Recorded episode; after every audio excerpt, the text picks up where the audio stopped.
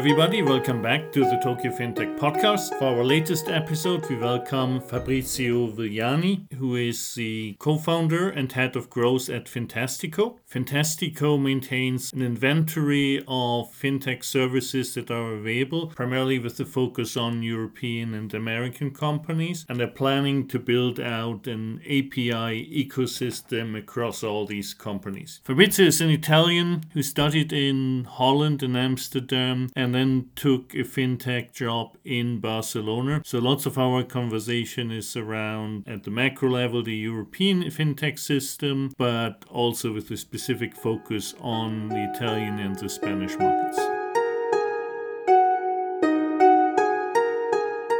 I'm usually based in Spain. I'm, I'm Italian, and since 2013, I moved from Amsterdam to Barcelona in order to start to work in a in a fintech company. By luck on LinkedIn, I found job offer in a fintech company back in 2014, And then, um, yeah, after the interview, I decided to move to Barcelona. My Dutch was pretty bad. So I was like, yeah, let's move to Barcelona. Eventually, Spanish would be easier. And this was the case. Since 2013, I live here. And since 2017. I, after a few fintech experiences here in Barcelona, I co-founded uh, Fintastico that wants to be like an advisor of innovative financial services. Great. Barcelona has a very interesting technology scene, right? As an ecosystem, uh, it's quite interesting. Here in Spain, uh, Madrid and Barcelona. Then, uh, well, we have, uh, of course, Lisbon is also growing a lot because they got the Web Summit from Ireland. Then, uh, well, Paris, Berlin, London, even if no longer in Europe. These are the, the main hub, I would say, here in, in Europe right now.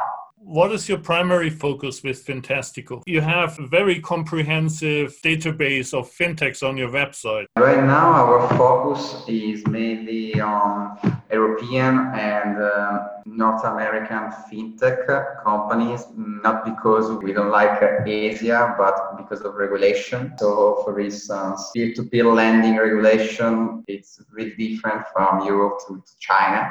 For us as a team, would be much complicated to map out and categorize also the let's say Chinese uh, fintech companies out there, but eventually it's something that we want to do also in the near future because one of our partner is in Singapore. He was chief information officer for Barclays at European level. Now he's working in Teradata, but he's like our senior advisor and he has a lot of connection. Eventually, what we can do with Fintastico is not only help companies to get uh, traffic and potential customers and leads, but also like to enter in a new continent. In, in this case, we're going to help eventually uh, Asian companies. Do you see any Asian companies coming to Europe already? Well, uh, Alipay and the big one are coming. I think right now we didn't see any Asian companies entering into the European market, except for the big ones, especially the, the Chinese one. We believe because the markets in Asia are so huge and the, the fintech adoption is so high that they will eventually come to the West, but only when they are really strong in their own market certainly from a Japanese perspective, the fintech companies they focus first domestically, and it's different mindset from the US where you start with world domination in mind, but uh, because it's the third largest economy, if you have a good standing in Japan, you're already doing pretty well. What's the major trends you're seeing in European fintech these days? All the business models, a lot of business models are under pressure. Fundraising volume this year will be quite low. Fintechs are looking to reduce costs cost and be sure that their business model is strong enough to resist pandemic crisis. Of course, I see Europe mainly because uh, uh, we have mainly only all the European fintech companies on Fintastico. And uh, what we can see is that there are some verticals like donation-based crowdfunding. Of course, is growing a lot. We discover that we are all humankind and we want to be solidaire. And then uh, there is also a, an issue with the insurance companies because people don't use cars these days, these weeks, so they are saving with this respect, but then uh, they have to spend a lot of money to refund uh, like uh, their clients, uh, for instance, for uh, business disruption. so due to this pandemic crisis and also like all the events that were cancelled. Of course, some of these events they have like an insurance policy. A lot of insurance companies, the traditional one, they don't have really strong digital channels. So basically, 90% of their sales was based on, on insurance agents that, of course, they can't go out from their houses. Insurance is under pressure. I hope in the near future to see more collaboration between insurtech companies that they mainly sell online and the traditional insurance companies companies. Also because due to this crisis, uh, a lot of people were looking for insurance policy that cover life and the, the growth of um, this kind of search on the search engines grow like 800% in the last few weeks. So there is a demand for this kind of products, but there isn't an offer because insurance companies, they mainly, not all of them, they don't have a digital channels in order to sell policies. When you look at it from a regional perspective, Northern Europe, Southern Europe, Eastern Europe, where's the difference in the development and the focus maybe from a vertical perspective? I had the opportunity to take part to an European project called uh, Altfinator that tried to integrate even more the, the, European markets, the different European markets and the different European countries. So, for instance, I went to Bratislava to uh, make a presentation on impact investing and, and fintech. It was nice because uh, at the same time, the same day, there, there, there was also one lady from the Ministry of Finance of the Slovak Republic and uh, two other uh, fintech companies that were talking. And um, basically, Altfinator is mapping out all the uh, peer-to-peer lending and invoice trading platform or all the financing solution of alternative finance it's a, job similar to, to but uh, from an institutional level. While two years ago, uh, I went to Brussels for a RegTech event where I had the opportunity to meet a marketing manager from the European Banking Federation. He told me, do you know that all the banking association in, in Europe, in every single European country, they don't know which are the fintech in their own country. And I was like, mm, no, actually, I wasn't expecting this. And he told me, yes. And actually, I mean, Fintastico, it would be really useful for, for them find out who are these fintech and how eventually they can approach them. So let's say we're doing a public service, but try, of course, to, to monetize our, our effort. We're hearing that a lot across all the regions that, especially, let's say, the medium sized banks and the smaller banks, if you're looking at that sector, they don't have the resources to keep tabs on what's going on and what are the interesting models. Maybe the large ones have an innovation team and so on. They can do this a bit more easily, but often the question is what is going on in this segment or that segment. So, yeah, I think your database is tremendously valuable. As Fintastico, we have sometimes also some banks, consultancy. But of course, because we are a startup for consultancy is not sexy. So right now, our business model is more on affiliate marketing. So we explain a service in a good way, in a good, with a guide, and then uh, we, we help uh, consumers and companies to, to open an account and we, we receive a commission for this. After we, we close a, financing round, we wanted to develop more like business model based on open banking and uh, digital identity. Because right now we have more than 3,100 uh, companies on Fintastico and because there is the appization of fintech, so every fintech has an API, so it's easy to integrate all of these API uh, on a single uh, point of access. To sum up, Fintastico wants to be one of the front end, maybe not the only one, but uh, for sure like one of the front end because we saw plenty of back end solution that help to connect banks with fintech, but we are not seeing yet like the, the face uh, of the open banking. So we want to bring this open banking uh, to every every customers and every companies. Do you want to aggregate across certain fintech companies then? So you're like a super app in China? The point is uh, we are thinking about uh, a smart onboarding where uh, with a few clicks uh, you can open an account with Fintastico and then every time you don't have to submit the mm-hmm. same data for opening an account with other fintech providers because we will have all fintech providers on Fintastico. Where do you see fintech companies helping in the current crisis? So there's many of the governments have emergency programs to give subsidies or pay some of the wages. Do you see fintech companies getting engaged, helping, pushing that out and facilitating that process? Yes. In Italy, last few weeks, uh, there were two agreements between um, two banks,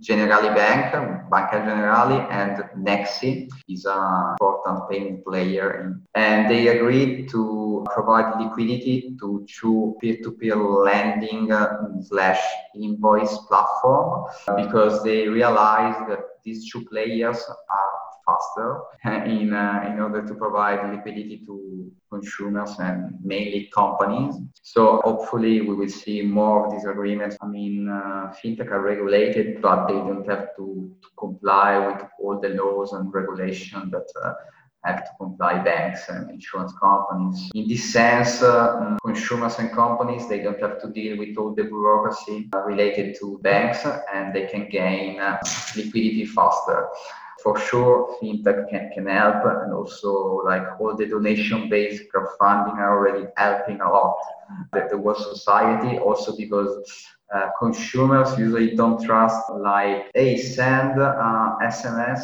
text with your smartphone or your mobile phone and then you will donate to you but then you, you don't have the tracking option so you don't tell if your donation really reach people that that are in need. While uh, with fintech companies and also blockchain and crypto solutions that allow consumers and companies to donate uh, coin or, or, Satoshi in this case to an NGO organization and also track all the donation on, and they are based on, blockchain, Bitcoin. easier for um, companies and consumers to track their own donation. So this is uh, for sure a plus because uh, so a lot of uh, extra spending from governments around the world that are not necessary at all. So for sure, fintech can help. The, the question is, does our own government in the country where we live, does to see an U grow or a V grow of fintech in its own country? And uh, for instance, if I'm thinking about Italy, where the stock market index is uh, uh, mainly represented by banks. So it's a bankerized stock market index. I believe uh, probably they don't have all this interest to, to see fintech grow fast. But the point is that you can stop technology. technology goes faster, and uh, also the fintech adoption in other countries, uh, countries that lag behind. Spanish banks, Santander, BBVA, they are quite innovative, right, in terms of what they're doing and their venture arms investing into the right type of fintech companies. So they seem to be very active and on the right path. No, it's true. Uh, they are for sure in a better position in comparison to, for instance, Unicredit and Intesa San Paolo, two of the biggest one in, in Italy. And probably, I believe uh, they are also in a better position in comparison to uh, Deutsche Bank or Commerzbank because, first of all, they are huge. So they are in the top 10 uh, banks worldwide. So they have a lot of resources. They don't have a lot of or less NPL, so non-performing loans. Plus, they have a strategy. Their strategy started already a few years ago. So it's already almost the second year that they BBVA had launched a aggregator, financial aggregator. So basically, consumers, uh, clients of BBVA, they can check their orders bank account directly from the BBVA bank uh, account uh, aggregator app without any problem or without uh, downloading anything else. They have it already on their mobile phone, on their smartphone. Uh, as Fintastico, I would be just happy if we reach a fintech aggregator because there isn't yet. But uh, just to coming back to Santander and BBVA, they have also strategy where they are quite open on their investments in fintech. While, for instance, I didn't see the same with uh, Unicredit and Intesa San Paolo, where uh, from my perspective it's always a little bit complicated to find out what they are doing if they are doing something in, in fintech and which which are their kind of investments. Last time that I had the opportunity to talk with someone from Unicredit, I asked directly this question and he told me, no, it's because of its strategy. We don't want to share information that can be useful for other competitors. So are you saying that and they are stupid? because I, I don't think so. I mean, uh, they are sharing, they are open because um, even if someone is, let's say, a supporter of, of fintech, like in my case, or crypto and blockchain, the fact that uh, um, a bank is sharing so much information, so many information, it's, it's useful for sure and, and increase trust. Because at the end of the day, the most important thing is trust in an environment where every bank or every financial player wants to become the platform that when you want to be a platform you need to be open and connected if you are in your own shell. That obviously is detrimental to that effort. So maybe there's still a mind shift that needs to happen. Where do you see the discussion with central bank digital currencies going in europe? Crypto underworld i saw a lot of discussion on private stablecoin and public stablecoin. The same as always with private blockchain and public blockchain, or uh, well, not private blockchain, just just database, private database. Let's see. I think China moving fast on this topic. And of course, in, in, Europe, I think um, the Swedish central bank is also doing pretty well with, with this respect. But I think um, at the end of the day, a stablecoin makes sense from, from their perspective because it's a way to reduce their, their cost and also because uh, uh, fiat money are already for 90 95% digitalized. The issue, as always, is with privacy. So, do we really want to see the, the end of cash? There's some benefits, but there's also some negative points to, to take into consideration. Reduction of freedom, of personal freedom, uh, so we will have more cameras that will uh, measure our temperature, uh, if we have fever, if we paid our, our loan uh, last month, and so on and so forth. Cryptocurrencies that help, like with privacy, will, uh, will increase uh, their uh, market size. But of course, even in that case, uh, there will be a, a, a, battle, a fight between one cryptocurrency fund of cryptocurrency A and the other cryptocurrency fund of cryptocurrency B. So uh, at the end of the day, my suggestion is to reach a, standard with, with the blockchain technology because doesn't make sense that they keep fighting each other? It's like, no, I'm using Corda, no, I'm using Ethereum, no, I'm using Bitcoin. From i mean from a, a outside perspective it's just uh, a waste of time and resources and people that are fighting each other for topics that the majority of the people and companies don't understand. And then eventually develop like a, a stable coin that respect all the values and ethics that the, the crypto community want, wants to see reflected in a, in a stable coin Otherwise, private end of the market, and in this case, the public private end of the market, we will, uh, we will live in a world where everyone will use a stable coin made by a central bank. So, so it's going to be eventually more complicated for, for crypto funds. Ultimately, the underlying technology should not matter for the consumer. The application, whether it's a currency or an app, is really important, but which protocol it runs on. It's like whether you run an Apple iPhone or a Google phone, Android. Some people have a preference based on the branding and the interface, maybe, but they couldn't explain what the difference in the technology is. And neither should they. It will be interesting to see whether we see a standardization of the protocols or we see this interoperability, which some people are working on, which will be faster. I don't know. I totally want to know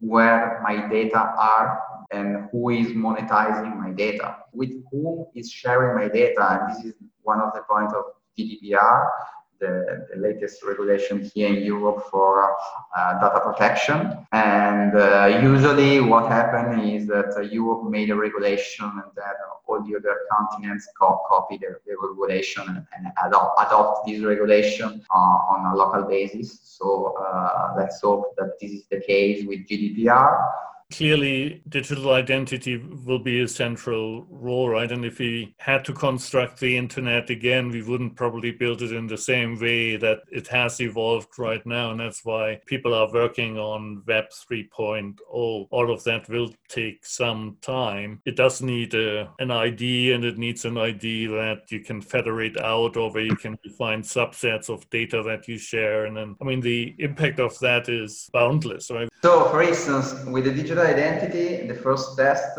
is going to be next year because uh, we're going to face like the end of third-party cookies, so all third-party data. Um, already Google decided that uh, it's going to kill cookies. So uh, this is going to be tremendous change for publisher and also uh, for uh, advisors to invest in advertising. Uh, advertisers, it's going to be a huge change, and and we see this already with media companies uh, like uh, New York Times and Washington Post and all the other internet journals that are looking for new business models. One of the main changes is in paywall. So you read the three to five articles and then they, they suggest you or they ask you to, to subscribe in order to keep reading these journals millennials and generation Z they are using other channels like uh, Telegram.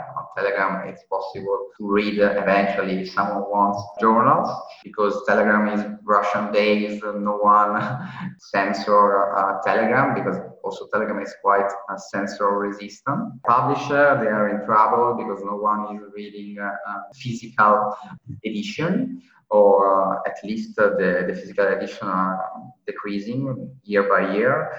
And with the digital, they are not familiar, and so they have to find out a way how to monetize the digital, except for advertisement that of course they are keep using it but also like advertisers um, they, they want to see which are the kpis and uh, measures everything.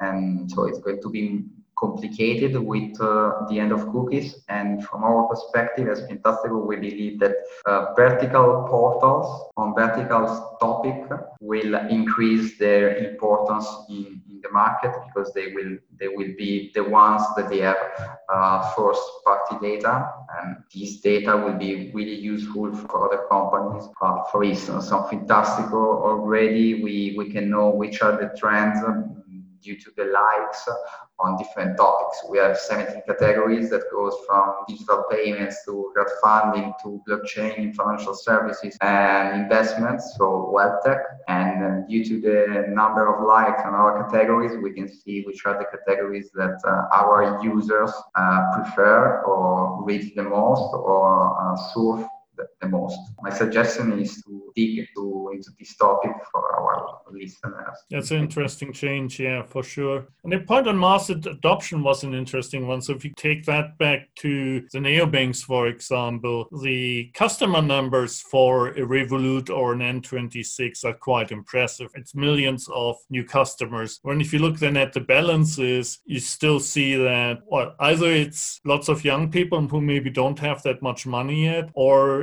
it's people experimenting with the secondary account because it's a new channel, it's easy to open. But the balance is like 400, 500 euros or so, while on the traditional banking, it's a multiple of that. We have mass adoption maybe in numbers, but not in actual usage yet. And the, the real test of the real adoption will be when people actually use these neobanks as the primary account, right? From my perspective, uh, we have like traditional finance with banks insurance companies and traditional players. Then we have FinTech 1.0 with apps and, and platforms. And here I will also uh, add like new banks, challenger banks. And then FinTech 2.0 with crypto and blockchain related uh, uh, initiatives. Back to the challenger banks, uh, like you mentioned, Revolut and Norva26.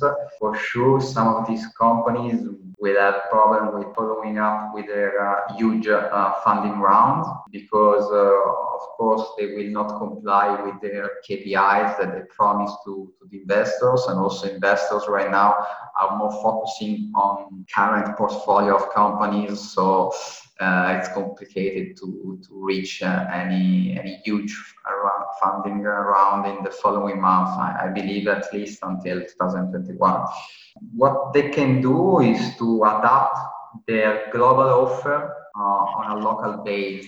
So, for instance, uh, two weeks ago, uh, N26, uh, that is, uh, well, uh, challenger banks with a German licensed bank, open, well, allow their Italian customers to have also an Italian IBAN, for instance. And this is from a fiscal perspective, fiscal point of view, of course, it allows Italian customers to really, let's say, enjoy N26 at its full fullness. Uh, this is not the case for, for the challenger banks. So the key here is to really listen to, to your market uh, because you have a, a global offer, but you have to adapt to the local market and find ways where uh, customers are even much happier with your with your solution and because like uh, uh, an Italian IBAN will also allow eventually to uh, to have uh, your salary direct transfer on, on N26 or even your pension if we are talking about uh, people with uh, a little bit of more years. As an outsider that is looking to this challenger banks, I really believe that N26 will have a good future, mm, not only because of team, but because of the investor that they were able to, to reach. One uh, is uh, Peter Thiel, the boss of uh, the mob of PayPal. He is really well known. He is anarcho-capitalist. Uh, he is really pro fintech 2.0, uh, even if he made a huge money with fintech 1.0. What's your advice for, in my case, obviously Asian fintechs that looking at the European market and want to find an entry? Where's a good starting point? Well, of course, if you're looking to enter into the South European markets, uh, Italy and Spain, please uh, give me a call. but uh, besides these, uh, I, I, would suggest to enter in contact with the local uh, fintech association because in the different European countries there are fintech association. But pay attention because in some countries there, there are even more than one fintech association it's a little bit stupid from my perspective. If single European countries are little, so we really don't need more than one fintech association per country. But uh, there are some countries where there is more than one fintech association, so fintech association can be a good starting point because they can provide you with a, with a good overview. Otherwise, uh, in order to check out the market, you can also, uh, of course, surf on Fintastico, where we have like FinTech France, FinTech Italy, FinTech Germany, and we collect all the FinTech in the different European countries. And uh, we are updating uh, uh, Fintastico on a weekly basis. And uh, so, uh, thanks also to filters and tags, it's possible to, to compare and navigate different technologies, different verticals. And, and in the future, uh, for the second phase of Fintastico, we are also uh, talking uh, with a fintech uh, rating agency. The name is Mod Finance in order to implement like eventually a rating on, on fintech companies. This might be useful for investors, for instance, uh, but also for consumers and companies that want to know more uh, on this particular fintech, and eventually integrate this uh, third-party rating, these uh, super partners rating, with also like a social rating, or uh, for instance, uh, like the information that we can receive from Trustpilot that is a, a quite a, a common uh, useful uh, tool for, for this kind of, of comparison and in order to gain some social rating. And with this second phase, uh, we will provide even more uh, information to consumers and companies and also to uh, fintech uh, Asian or from other geographies that want that want mainly to enter into the, the European market. It. Yeah, super. Wonderful. Thank you very much for that. Uh, well, th- thanks to you, Norbert, and also to, to the, all the listeners of Tokyo FinTech podcast to, to have, have me here today. It was a pleasure and uh, see you soon. And the most important thing is take FinTech.